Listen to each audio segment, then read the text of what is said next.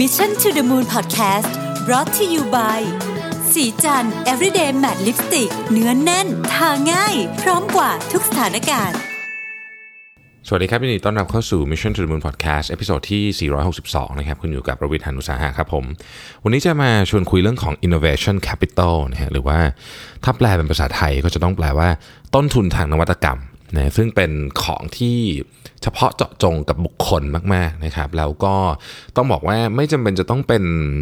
ตำแหน่งอะไรหรืออยู่ในงานอะไร ท่านพูดถึงอนาคตเนี่ยผมคิดว่าเรื่องนี้เป็นเรื่องที่ทุกคนจำเป็นจะต้องเริ่มสะสมตั้งแต่วันนี้ เหมือนกับต้นทุนทุกอย่างบนโลกใบนี้ มันต้องใช้เวลานะครับมันต้องใช้เวลา ทีนี้ innovation capital เนี่ยเป็นคำที่เราได้ยินกันค่อนข้างเยอะในช่วงหลังๆมานี้นะครับ ผมขออนุญาตเอา บทความนะครับที่เนธันเฟอร์เป็นคนเขียนเนธันเฟอร์เนี่ยเป็นเป็นอาจารย์อยู่ที่อินเซียนนะครับแล้วก็เขียนหนังสือเรื่อง innovation capital how to compete and win like the world's most innovative leaders นะฮะแต่อย่างที่บอกนะครับไม่จำเป็นจะต้องเป็นผู้นำก็ควรจะต้องมี innovation capital โดยเฉพาะในยุคต่อจากนี้ เหตุผลที่ผมพูดแบบนั้นก็เพราะว่าในอนาคตเนี่ยเราเนี่ย จะสู้กันด้วยไอเดีย สู้กันด้วยนวัตกรรมมากขึ้นนะครับ ถ้าใครได้มีโอกาสอ่านหนังสือของ professor Yuval นะฮะ คนที่เขียนเรื่อง Sapiens นะครับ หนังสือเล่มหนึ่งที่ตอนนี้มีแปลไทยแล้วก็คือ 21 lessons for 21st century นะฮะ คืออันเนี้ยหนังสือเล่มเนี้ยมันมีอยู่ส่วนหนึ่งในนั้นนะที่เขากล่าวถึงว่าในอนาคตเนี่ยคนที่เป็นเรียกว่าเป็นผู้ชนะอะไรกันนะครับในการต่อสู้คานอำนาจการอะไรพวกนี้ต่างๆเนี่ย มันจะไม่ใช่เป็นเรื่องของการเมืองหรือว่าจริง ๆ ไม่ใช่เป็นเรื่องของในทุนแบบแบบสมัยยุคนี้ด้วยซ้ำมันจะเป็นเรื่องของว่าใครเป็นคนที่ถือเทคโนโลยีที่สามารถเปลี่ยนแปลงโลกได้มากกว่ากันนะประเด็นก็คืออย่างนี้ครับไอเดียหรือแม้แต่การ execute ของให้ออกมาเป็นชิ้นเนี่ยมันยังไม่เพียงพอที่ทำให้เทคโนโลยีนั้นเนี่ยมัน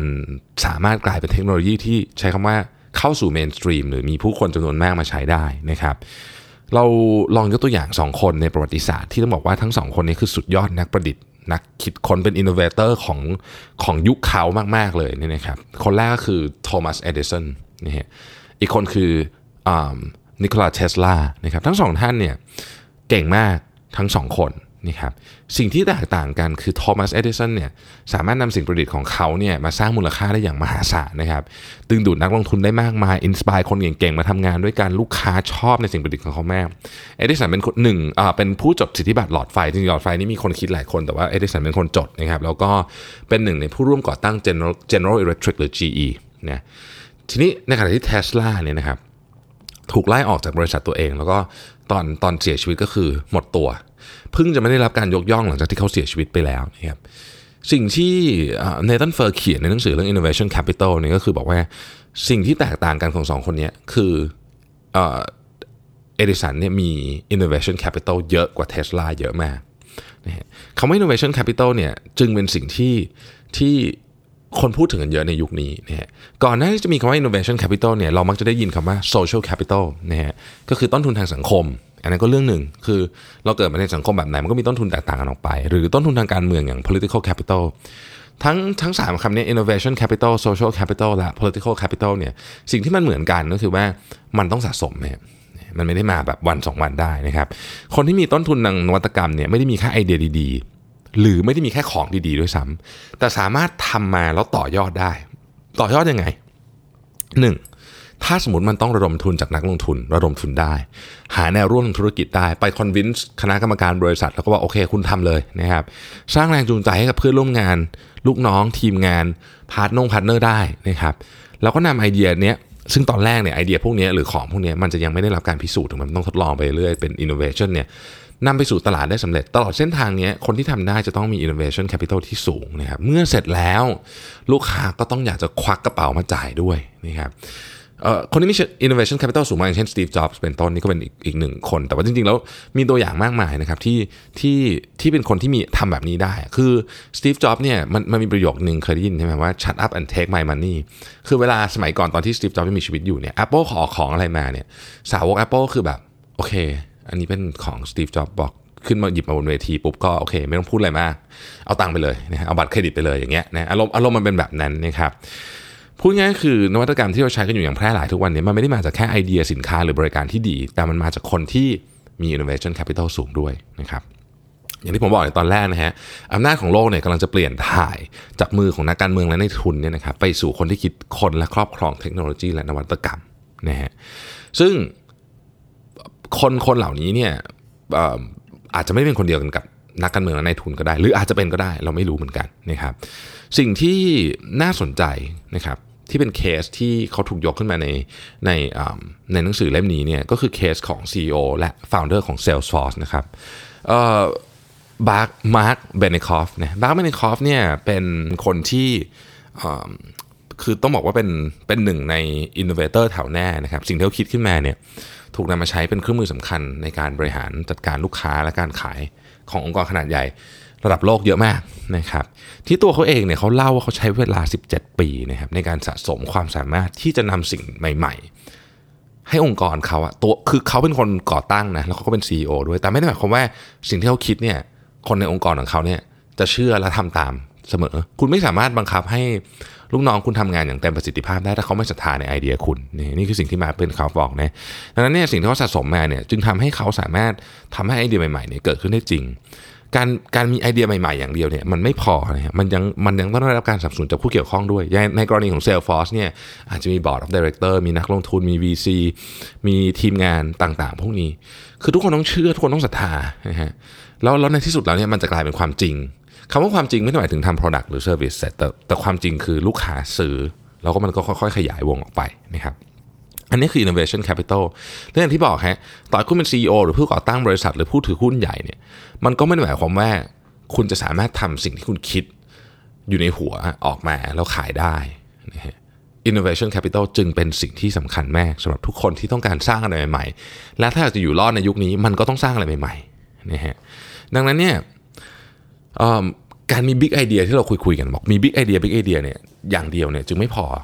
ยังห่างไกลมากนะครับมันมีเคสหนึ่งที่น่าสนใจคือเคสของ ING นะฮะ ING ก็เป็นธนาคารระดับโลกเนะคนที่เข้ามา transform ING เนี่ยก็คือราล์ฟฮาเมอร์สนะครับซึ่งเป็น CEO ที่ที่ต่อเข้ามาบอกว่าเขาเขามีงานหินมาก เดิมทีเนี่ย ING เป็นธนาคารแบบดั้งเดิมนะครับแล้วก็บวกกับบริษัทประกัน แล้วเขาก็ transform ING มาเป็น digital bank นะครับ ตอนนี้เขากำลังทำ ING เป็นแพลตฟอร์ม provider ซึ่งซึ่งมันแบบคือแต่ละ step เราลองนึกถึงภาพองค์กรใหญ่ ๆ แบบ ING โอ้โหก็มันจะเปลี่ยนได้เนี่ยเขาต้อง convince คนขนาดไหน ต้อง convince ข้างบนก็คือคณะกรรมการ convince ลูกน้อง convince ไอ้คนที่เกลียดเปลี่ยนไม่รู้จะเปลี่ยนทำไมแล้วก็ใหญ่อยู่แล้วอะไรแบบนี้โอ้โหมันยากมาก แต่ถ้าเขา convince สำเร็จแปลว่าเขามีของอะเขามีของคือคือคนเชื่อนะครับดังนั้นเนี่ย ขั้นตอนเหล่านี้เนี่ยมันคือการมันคือการพูดง่ายคือ การสามารถสร้างแนวร่วมหรือแรงสนับสนุนได้ ซึ่งไม่ใช่เรื่องง่าย ซึ่งไม่ใช่เรื่องง่ายนะครับเราลองนึกง่ายๆนะฮะสมมติว่าประชุมคณะกรรมการอย่างเงี้ยซีอก็ต้องเข้าไปประชุมใช่ไหมแล้วเราก็ไปเสนอไอเดียบอกเออในอยากทำอันนี้นะครับคุณจะทำยังไงให้คณะกรรมการไม่พูดว่าไอเดียนี้มันบ้าชัดทำไปมีหวังเจ๊งแน่แต่ต้องให้คณะกรรมการเนี่ยก็พูดว่าเฮ้ยไอเดียนี้ถึงมันจะดูบ้าเหมือนกันนะดูเสี่ยงเหมือนกัน แต่ถ้าเป็นไอซีอคนนี้ทำอะ นะฮะเขาน่าจะทำมันให้ได้ลุล่วงนะ เพราะว่าที่ผ่านมาเนี่ยเขาได้พิสูจน์มาประมาณหนึ่งแล้วเขาทำได้นะครับงั้นอลองดูสักตั้งอนุมัติให้มันทำดูนะครับ อย่างเงี้ยเป็นต้นคือผมคิดว่าไอ้นี่เป็นจุดสำคัญเลยระหว่างคนที่สร้างนวัตกรรมที่เปลี่ยนโลก กับคนที่มีไอเดียดีมาก พร้อมจะเปลี่ยนโลก แต่ไม่มีคนสนับสนุนนะครับคำถามต่อไปก็คืออะเข้าใจแล้วว่า innovation capital คืออะไร แล้วจะทำยังไง ให้เราสร้าง innovation capital ได้นะครับ innovation capital เนี่ยตามนิยามนะฮะมีด้วยกันทั้งหมด 4 4 เรื่องสี่เรื่องในกัน เรื่องที่หนึ่งคือ คุณคือใครนะคุณคือใครเนี่ยมันเป็นเรื่องพื้นฐานมากๆนะครับตั้งแต่อาจจะเป็นสิ่งคณะที่คุณเรียนจบมานะครับสมมติคุณเป็นนักฟิสิกส์อย่างเงี้ยอะไรก็ตามที่เกี่ยวข้องกับฟิสิกส์สมมติสมมติคุณจบฟิสิกส์เลเซอร์มาสมมตินะไอ้พวกเนี้ยคุณก็จะได้เปรียบกว่าคนอื่นนิดนึงละเพราะว่าเขาก็โอเคคุณเรียนมา อันนี้อันนี้คือ basic ว่าคุณเป็นใครนะฮะไปจนถึงความเชื่อความฝันอะไรก็ตามที่หล่อหลอมหล่อหลอมคุณมาเป็นคุณในวันนี้นะฮะขอยกตัวอย่างคนที่เรารู้จักกันดีง่ายดีดีมากๆเลยแล้วกันอย่างอีลอนมัสก์นะครับอีลอนมัสก์เนี่ยโดยพื้นฐานแล้วตัวเขาเองเป็นนักวิทยาศาสตร์นะฮะตัวเป็นนักวิทยาศาสตร์นะครับเก่งเทคนิคเขามากๆนี่ยเรียนพรินสตันเนี่ยอะไรเงี้ยนะครับแต่ในขณะเดียวกันเขาก็มีความเข้าใจในทางธุรกิจด้วยนะครับอันนี้เป็นภาพ ของอีลอนมัสว่าตัวเขาคือใครนะคือแล้วนอกจากนั้นเนี่ยอีลอนมัสมีลีลาแบบลีลาที่ที่ที่แปลกเยอะมาก เช่นหนึ่งเรื่องการเกรียนในทวิต Twitter เนี่ยนะฮะซึ่งแบบเป็นเรื่องเวลาหลายรอบแล้วเนี่ยนะครับกก็ประมาณหนึ่งเป็นมหาเศรษฐีแบบบ้าบินอะนะครับมีความบ้าบิ่น เช่นตอนที่เขาขาย PayPal ได้เนี่ยเขาบอกว่าเขาเงินไปซื้อรถสปอร์ตคันหนึ่งแล้วก็ที่เหลือไปลงทุนอีกบริษัทหนึ่งจนเงินหมด ต้องไปขออพาร์ตเมนต์เพื่อนนอนอะไรแบบนี้นะครับเดทกับนางแบบ อะไรอย่างเงี้ยจนกระทั่งหลายคนรู้สึกว่าอีลอนมัสก์เนี่ยมีความเหมือนกับโทนี่สตาร์กในหนังเรื่องไอรอนแมนมาก ๆ คือมันมันมีมันมีเรื่องเล่ากันด้วยซ้ำว่าจริง ๆ แล้วเนี่ยโทนี่สตาร์กเนี่ยถูกถอดแบบมาจากอีลอนมัสก์นี่คือคือความเป็นความเป็นความเป็นตัวเขานะครับ แต่สิ่งที่สำคัญที่สุดนอกเหนือจากกรอบทั้งหมดเหล่านั้นไอ้นอกเหนือจากไอ้ไอ้พวกเปลือกทั้งหมดเหล่านั้นเนี่ยเขาคือคนที่เขาคือคนที่เพ้อฝันในเรื่องที่ดูเหมือนจะเป็นไปไม่ได้ นะครับแต่ในความเป็นไปไม่ได้นั้นน่ะมีคนจำนวนมากที่จะเชื่อเขาเนี่ยนะฮะเดี๋ยวผมจะเล่าให้ฟังต่อว่าทำไมมันถึงเป็นอย่างนั้นนะครับนั่นคือข้อที่1นนะครับ who you are คุณคุณคือใคร ข้อที่ 2 คุณรู้จักใครบ้างนะครับเพราะยอมรับจริงว่ายุคนี้จะเก่งแค่ไหน คุณสร้างของเจ๋งๆคนเดียวเนี่ยไม่ได้หรอกเนี่ยเพราะคุณต้องอาศัยเครือข่ายต้องอาศัย network เบื้องหน้าคนไม่รู้อาจจะคิดว่าคุณทำคนเดียว แต่เรารู้กันดีอยู่แล้วว่า เบื้องหลังเนี่ยเรามี network ที่ช่วยเหลือกันอยู่มากมายนะครับการสร้าง network ที่ดีเนี่ยไม่ใช่การไปงานปาร์ตี้นะ ต้องบอกอย่างนี้ก่อนนะครับหลายคนบอกโอ้ยเราจะเป็น network ไปปาร์ตี้ดีกว่า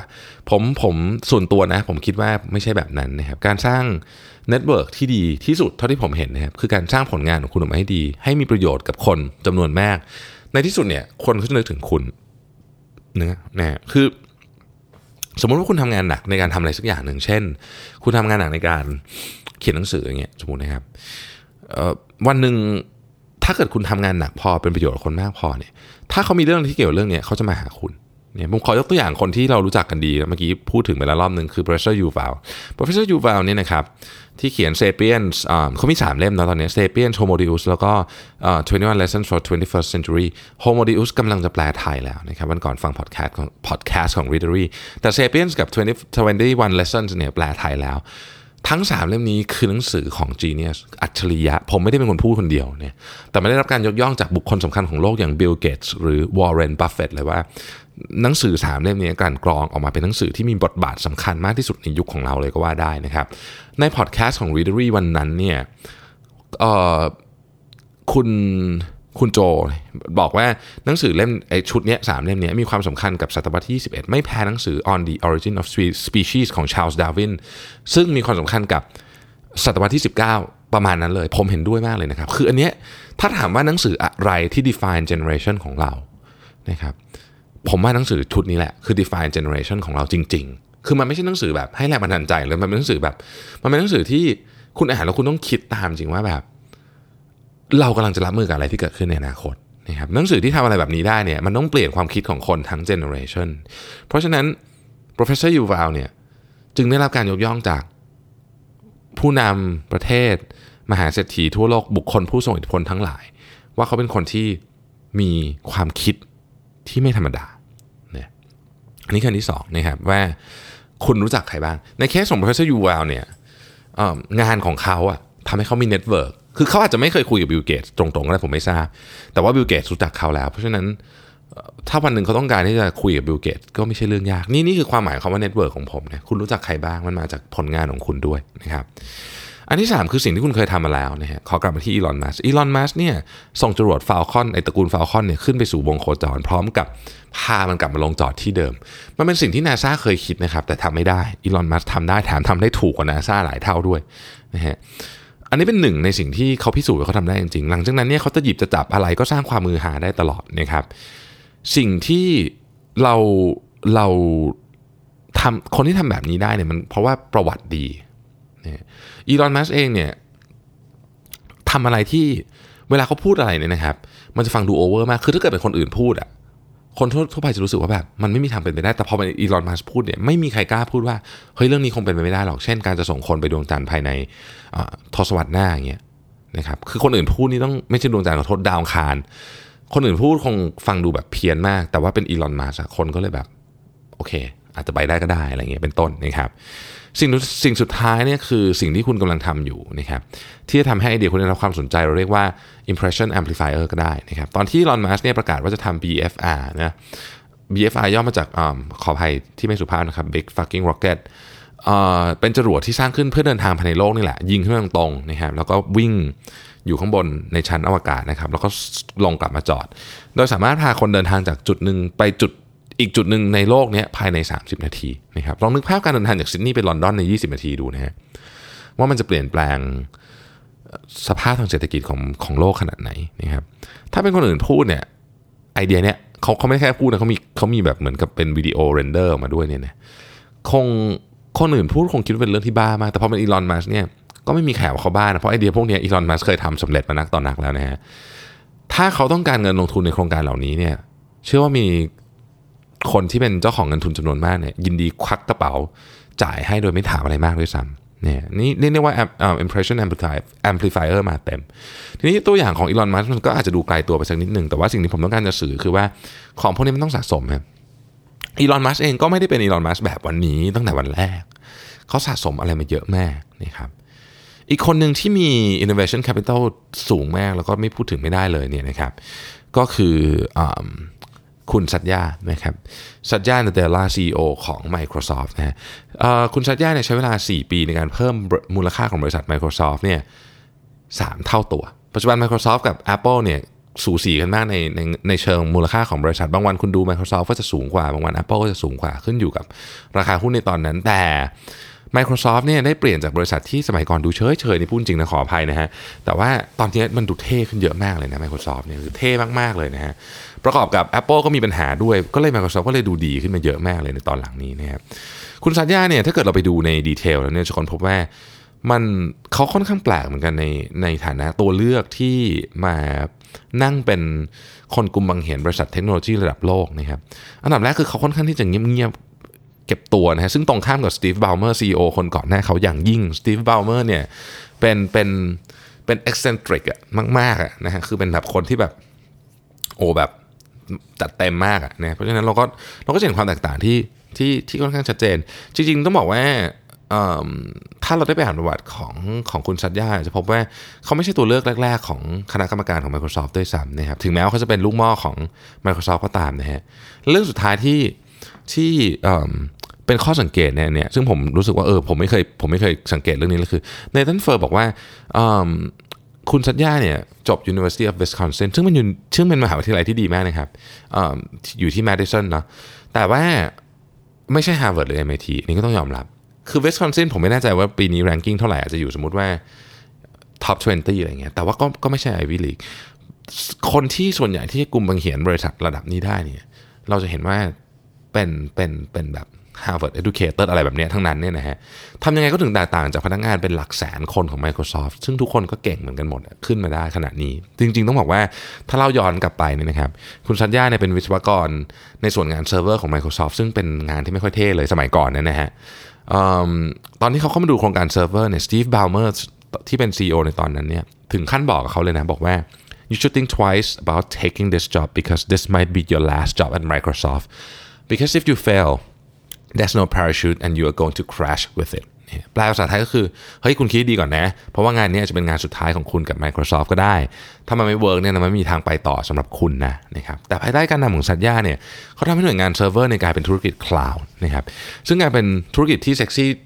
อาจจะเกือบที่สุดอันหนึ่งของ Microsoft ตอนนี้นะฮะแล้วก็เป็นเป็นส่วนหนึ่งของสมรภูมิ IoT อย่างเต็มตัวนะครับ ตลาดนี้ได้รับการคาดการณ์นะว่าจะมีขนาดใหญ่ถึง 19 ล้านล้านเหรียญสหรัฐ ในทศวรรษต่อไปนะครับ Microsoft ตอนนี้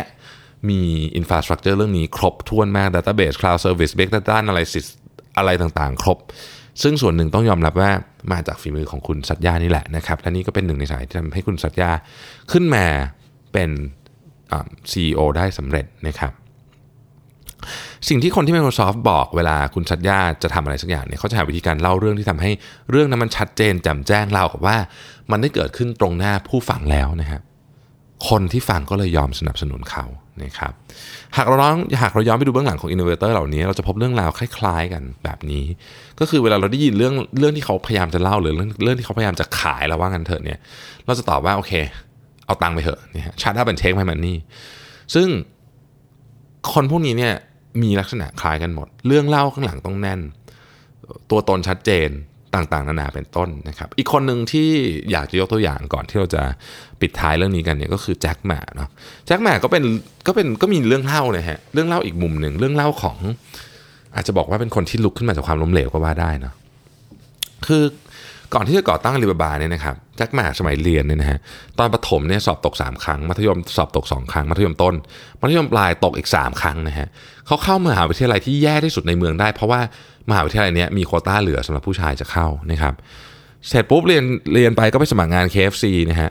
สมัคร 25 คน KFC รับ 24 คนไม่รับแจ็คหมาคนเดียว นี่คือเรื่องที่เราได้ยินมาตลอดนี่ แล้วหลังจากนั้นก็แน่นอนก็เป็นเรื่องของการสร้างอาณาจักรอาลีบาบาต่างๆต่าง ๆ นานาทำให้วิถีชีวิตของคนจีน และชาวโลกเปลี่ยนไปตลอดกาลนะครับเขาได้ไปซื้อลิขสิทธิ์ของ KFC มาด้วยนะในการบริหาร KFC ในจีนไม่รู้ว่าเกี่ยวข้องอะไรกับเรื่องที่เขาไม่ได้รับเข้าทำงานตอนหนุ่มๆหรือเปล่า แต่เรื่องเล่าทั้งหมดเนี้ยมันเป็นเรื่องเล่าที่ทรงพลังมากมันเป็นเรื่องเล่าของของการกลับมาจากความล้มเหลวอะนะฮะหลังจากนี้ถ้าแจ็คหมาทำอะไรใหม่ๆเนี่ยแล้วล้มเหลวเนี่ยนักลงทุนเชื่อมั่นนะเพราะรู้สึกว่าเอ้ยไม่เห็นเป็นไรเลย โอ้โหตอนนั้นไปสมัครงาน KFC ยังไม่ได้เลย แต่ดูตอนนี้สิสร้างเรือบาขึ้นมาได้ขนาดนี้จะไปกลัวอะไรนะครับเขามีเรื่องราวที่แข็งแกร่งเหมือนกำแพงเมืองจีนนะคอยหนุนหลังอยู่นะฮะและนี่ก็คือ innovation capital เรื่องทั้งหมดนี้สอนให้เรารู้ว่าการสร้าง innovation capital เนี่ยเป็นเรื่องที่ต้องทำตั้งแต่วันนี้เลยนะเราต้องสร้างเรื่องราวของเราให้หนักแน่นตั้งแต่วันที่เรายังไม่มีอะไรนี่แหละนะครับและเมื่อวันที่บิ๊กไอเดียของเรามาถึง เราจะได้แน่ใจได้ว่าแรงสนับสนุนที่เราต้องการเนี่ยมันจะมานะครับอย่าลืมนะครับว่าแรงสนับสนุนจากผู้คนเนี่ยมันมาในเชิงของอารมณ์เยอะด้วยนะ เพราะฉะนั้นเขามีความรู้สึกยังไงกับเรา อันนี้เป็นประเด็นที่สำคัญนะครับเพราะว่าถ้าเกิดว่าเรามีบิ๊กไอเดียวันหนึ่งแต่เราไม่มีแรงสนับสนุนเนี่ยมันก็ยากที่จะเกิดขึ้น